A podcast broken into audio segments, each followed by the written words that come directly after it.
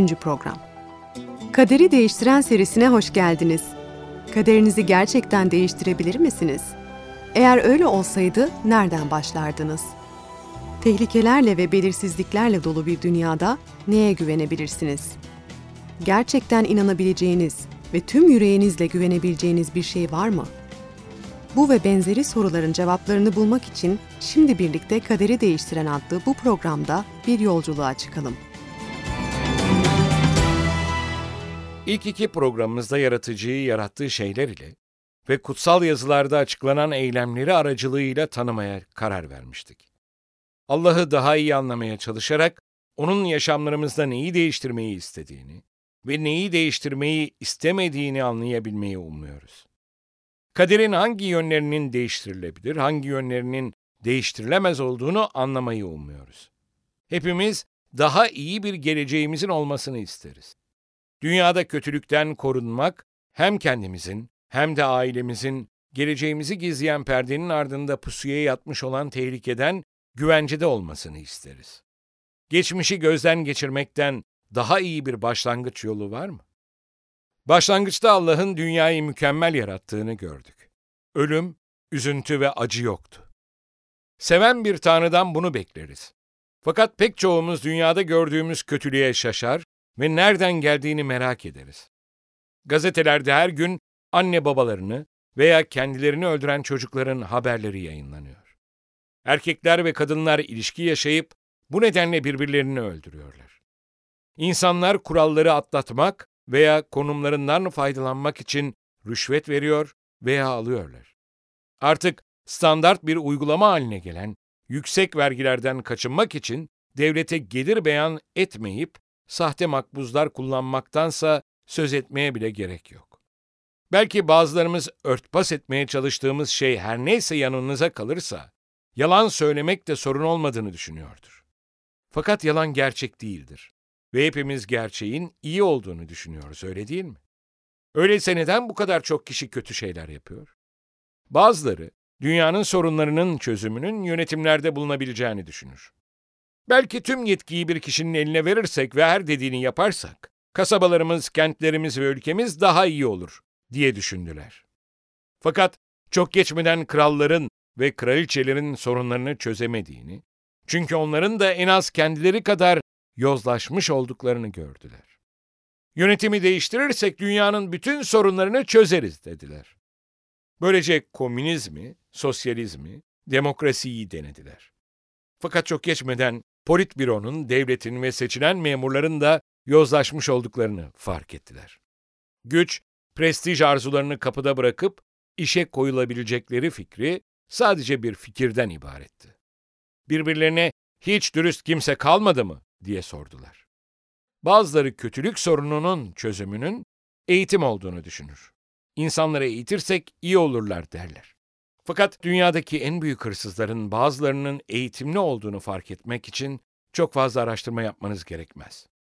Evet bazıları hala sokakta kapkaç yapıyor. Fakat üniversiteye gidip şık takım elbiseler giyen kişiler arasında da en az o kadar hırsızlık var.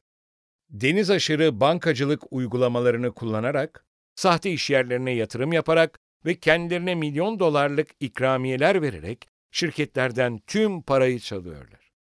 Tabii ki bir de bilgisayar bilgileriyle bankaların ve kredi kartı şirketlerinin elektronik sistemlerine izinsiz giren bilgisayar korsanları var. Bunlar da çok eğitimli günahkarlar ve hırsızlar. Hiç üç yaşında iki çocuğu birlikte oynarken seyrettiniz mi? Bazen eşyaları kaparlar, birbirlerine vururlar ve neredeyse hiçbir zaman paylaşmak istemezler. Onlara bu şeyleri kim öğretti? Hiç kimse. Bunu doğal olarak yapıyorlar. Fakat anne baba olarak göreviniz müdahale etmek. Çünkü bunun yanlış olduğunu biliyorsunuz. Çocukları genellikle kötü olarak düşünmeyiz çünkü doğru ile yanlışı ayıramazlar. Peki neden doğal olarak doğru olanı yapmıyorlar? Allah insanları onlara kötü şeyler yaptıran bir tür arızayla mı yarattı? Yaratılış kitapçığının ilk iki bölümünde okuduğumuz şey bu değil. Belki de günah ve yozlaşma sorunu düşündüğümüzden daha derindir. Kaderimizi Allah'ın dünyadaki faaliyetini ve çevremizde olup bitenleri anlamak istiyorsak, günahın nereden geldiğini bilmemiz gerekir. onun doğasını ve her bir insanı nasıl etkilediğini anlamamız gerekir. Çevremize dair bu temel unsuru anlamazsak, tehlikeli bir dünyada kaderimizi değiştirme umuduna sahip olamayız. Belki bir çiftçi örneği konuya bir miktar ışık tutabilir. Bir zamanlar bir çiftçiye Tarım Bakanlığı'ndan bir adam gelmiş. Bakanlık temsilcisi çiftçiye şöyle demiş. Bu organik fasulyeleri ve doğal böcek ilaçlarını kullanırsanız, gelecek yıl geldiğimde ürünlerinizi alırım. Fakat bunları kullanmazsanız sizden hiçbir şey almam. Çok geçmeden çiftçiye başka bir adam gelerek şöyle demiş. Baksana, bu genetik olarak geliştirilmiş tohumları ve bu kimyasal böcek öldürücüyü kullanırsan tarlandan daha fazla ürün alabilirsin. Devletin haberi bile olmaz. Fazladan ürünlerle kazanacağın parayı düşün. Çiftçi ikinci adama inanmış ve genetik olarak değiştirilmiş tohumları alarak tarlasına bunları ekmiş. Yaz boyunca ürünleri sulamış ve otları kontrol altında tutmuş. Toprağa sürekli sürerek böcek ilaçlarını dökmüş. Fasulyelerin ne kadar iyi büyüdüklerini görünce heyecanlanmış. Ancak hasat zamanı geldiğinde fasulyelerin iyi görünmelerine rağmen tatsız olduklarını ve farklı bir şekilde olduklarını fark etmiş. Çiftçi bu ürünü büyük emekle kaldırmış. Bu yüzden bakanlık temsilcisinin yine de alacağını ummuş. Fakat Tarım Bakanlığı'nın temsilcisi geldiğinde çiftçinin ürününü kabul etmemiş ve aynen söylediği gibi tek bir fasulye bile almamış. Çiftçi kendi kendine şöyle demiş. Belki bu fasulyeleri alıp tekrar ekersem, ertesi yıl iyi ürün verirler. Böylece çiftçi fasulyeleri tekrar ekmiş. Fakat sonuç aynı olmuş. Fasulyeler berbatmış. Hükümet yetkilisi çiftçinin yanlış tohumları kullandığını bildiği gibi ondan hiçbir ürün almamış ve çiftçi iflas etmiş. Çiftçi ne kadar uğraştıysa da sorunu çözememiş çünkü tohumlar bozukmuş. Kutsal yazılara göre insanlarda da aynı sorun var. Fakat durum her zaman böyle değildi. İlk yaratılış öyküsünden Allah'ın her şeyi düzenli bir şekilde ve altı günde yarattığını biliyoruz. İşini tamamladığında ise her şeyin çok iyi olduğunu söyledi. Hayvanlar meraların çimenlerini ve ağaçların meyvelerini yiyorlardı. Öldürme, ölüm veya günah yoktu. Kısacası Adem ve Havva mükemmel bir dünyada yaşayan mükemmel bir çiftti ve mükemmel bir Tanrı mükemmel bir birliktelik içindeydiler. Fakat hayatları aylaklık ve keyif arayışıyla geçmiyordu. Onlara bahçeye bakma görevi ve yapıp yapamayacakları şeylerle ilgili kesin talimatlar verilmişti. Eğer Allah'ın talimatlarına göre yaşasalardı, sonsuza kadar yaşayacaklardı. Yaratılış 2. bölüm 16. ve 17. ayetleri okuyarak başlayalım. Ona bahçede istediğin ağacın meyvesini yiyebilirsin diye buyurdu. Ama iyi ile kötüyü bilme ağacından yeme. Çünkü ondan yediğin gün kesinlikle ölürsün. Bugün yaşadığımız hayatlara kıyasla Adem'le Havva'nın hayatı oldukça basitti. Güzel bir bahçede yaşıyorlardı ve yerine getirmeleri gereken tek bir kural vardı. Ancak o kuralı çiğnemeleri halinde cezası ölüm olacaktı. Ne kadar zaman geçtiğini bilmiyoruz. Fakat daha sonra hayvanların en kurnazı olan yılan bahçede Havva'nın yanına geldi. Bunu Yaratılış 3. bölüm 1'den 5'e kadar olan ayetlerde okuyabiliriz. Rab Tanrı'nın yarattığı yabanıl hayvanların en kurnazı yılandı. Yılan kadına, Tanrı gerçekten bahçedeki ağaçların hiçbirinin meyvesini yemeyin dedi mi? diye sordu. Kadın bahçedeki ağaçların meyvelerinden yiyebiliriz diye yanıtladı. Ama Tanrı, bahçenin ortasındaki ağacın meyvesini yemeyin ona dokunmayın, yoksa ölürsünüz dedi. Yılan, kesinlikle ölmezsiniz dedi. Çünkü Tanrı biliyor ki o ağacın meyvesini yediğinizde gözleriniz açılacak. İyi ile kötüyü bilerek Tanrı gibi olacaksınız. Yılan bize çiftçinin öyküsündeki hangi kişiyi hatırlatıyor? Şüphesiz genetik olarak değiştirilmiş tohumunu satan satıcıyı hatırlatıyor. Her ikisi de aldatmak için yalana başvurdular. Ancak yılan bir adım daha ileri gidip Allah'ı yalancılıkla suçladı. Ayrıca Havva'ya tıpkı Allah gibi olacağını söyleyerek onu ayarttı. Havva ise oradan uzaklaşmak yerine tıpkı çiftçi gibi büyük bir hata yaptı. Orada kalıp yılanın söyledikleri üzerinde düşündü ve harekete geçti. 6'dan 8'e kadar olan ayetleriyle devam edelim. Kadın ağacın güzel meyvesinin yemek için uygun ve bilgelik kazanmak için çekici olduğunu gördü. Meyveyi koparıp yedi. Yanındaki kocasına verdi, o da yedi. İkisinin de gözleri açıldı. Çıplak olduklarını anladılar. Bu yüzden incir yaprakları dikip kendilerine önlük yaptılar. Derken günün serinliğinde bahçede yürüyen Rab Tanrı'nın sesini duydular. Ondan kaçıp ağaçların arasına gizlendiler. Ademle Havva yılana inanarak yasak meyveyi yediler. Zihinlerinde bir öneri olarak başlayan şey, kaçınmaları söylenmiş olan bir şeye karşı duydukları şiddetli arzuya dönüştü.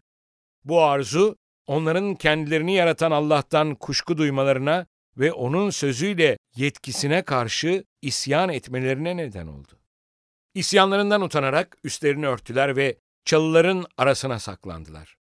Neler olduğunu 9'dan 12'ye kadar olan ayetlerde görelim.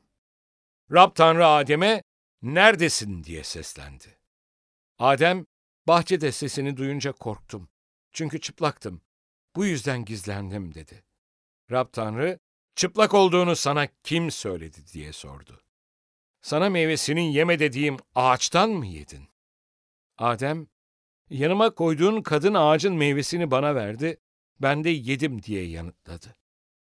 Adem'de dramatik değişiklikler meydana geldiğini görüyoruz. Adem'in günah işlemeden önce korkması, utanması veya başkalarını suçlaması için hiçbir neden yoktu. Fakat günah işledikten sonra Allah'a karşı tavrı değişti ve başlangıçta bahçede birlikte yürüdüğü kişiden korkmaya başladı. Ayrıca çıplaklığından utandığını ve artık kendisinde Allah'ın huzurunda duracak gücü bulamadığını da görüyoruz. Yoldaşı olması gereken kadınsa artık günahın sorumlusuydu.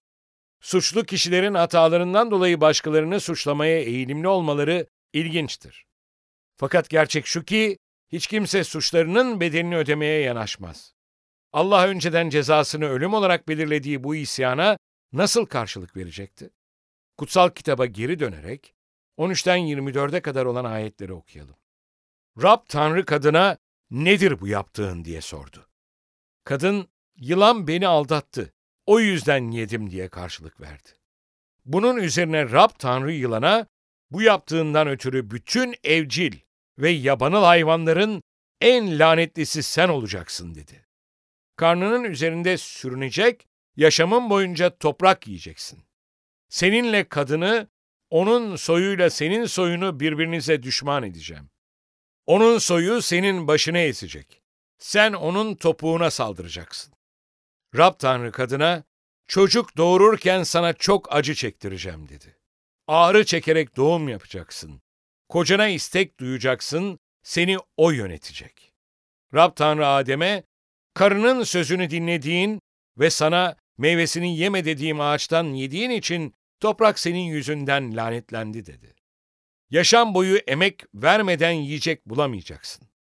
Toprak sana diken ve çalı verecek. Yaban otu yiyeceksin. Toprağa dönünceye dek ekmeğini alın teri dökerek kazanacaksın. Çünkü topraksın. Topraktan yaratıldın ve yine toprağa döneceksin. Adem karısına Havva adını verdi. Çünkü o bütün insanların annesiydi. Rab Tanrı Adem'le karısı için deriden giysiler yaptı. Onları giydirdi. Sonra Adem iyi ile kötüyü bilmekle bizlerden biri gibi oldu dedi. Artık yaşam ağacına uzanıp meyve almasına, yiyip ölümsüz olmasına izin verilmemeli. Böylece Rab Tanrı, yaratılmış olduğu toprağı işlemek üzere Adem'i Aden bahçesinden çıkardı. Onu kovdu. Yaşam ağacının yolunu denetlemek için de Aden bahçesinin doğusuna keruvlar ve her yana dönen alevli bir kılıç yerleştirdi. Bildikleri yaşam sona ermişti. Adem'le Havva cennetten kovuldular ve yaşam ağacına erişemedikleri zaman sonunda öleceklerdi. Allah ölüm cezasını o anda infaz edebilirdi. Fakat bunu yapmadı. Suçun yılanda olduğunu biliyordu. Bu yüzden onun yok edileceğini söyledi. Peki bunun anlamı neydi? Ayrıca bunu kim yapacaktı? Tıpkı çiftçinin bağlılığını devletten tohum satıcısına aktarması gibi Adem'le Havva da bağlılıklarını Allah'tan yılana aktardı. Eski bir atasözü sana hükmedenin uşağısındır der. Adem'le Havva yılanı dinlemeyi seçtiklerinde esasen onun uşağı haline geldiler ve bunun da bazı sonuçları oldu. Çünkü Adem'le Havva için bedenlerinde, tavırlarında ve yaşadıkları dünyada değişiklikler meydana gelmeye başlamıştı. Aynı değişiklikler nesilden nesile geçti. Böylece ölüm, sıkıntı, zahmetli emek, hastalık ve günah doğal hale geldi. Çocuklar dahil olmak üzere hepimiz ölüyoruz. Günah dünyamıza geldiğinde yaşam değişti. İnsan tabiatı değişerek kötüye gitti. Tıpkı genetik olarak değiştirilmiş tohumlar gibi. Adem'le Havva'dan bize günahın ve ölümün tohumları geçti. Üzerimizdeki ölüm hükmünü kaldırmak için ne yapılabilir? Tabiatımız iyi ürün veremeyen genetik olarak değiştirilmiş tohumlar gibi ise Allah nasıl bizi kabul edebilir? Bir gün dört yaşında bir çocuk annesinin yanında dişlerini fırçalıyormuş. Birden diş fırçası elinden kaymış ve lavabodan sekerek tuvaletin içine girmiş. Çocuk annesine şöyle demiş. Anne, o diş fırçasını tekrar kullanabilmek için gerçekten çok temizlemeliyiz öyle değil mi? Annesi ona, oğlum o fırçayı hiçbir zaman ağzına tekrar sokabilecek kadar iyi temizleyemezsin. Sonsuza dek kirlendi demiş. Günah insanlığı dünyayı düzeltmek için göstereceğimiz tüm çabaların boşa çıkacağı bir şekilde değiştirdi. Allah'ın önünde lekelendik ve bunu düzeltemeyiz. Onun huzuruna gelemeyiz. Tıpkı Adem'le Havva'nın cennetten kovulup yaşam ağacına erişememeleri gibi. Biz de kirliyiz ve oraya giremeyiz. Tıpkı Adem'le Havva gibi biz de ölüyoruz. Çocuklarımız için de böyle olacak. Varlığımızın genetik düzeni günah yüzünden değişti. Bu durum için herhangi bir umut var mı? Bu değiştirilemez bir kaderin parçası mı?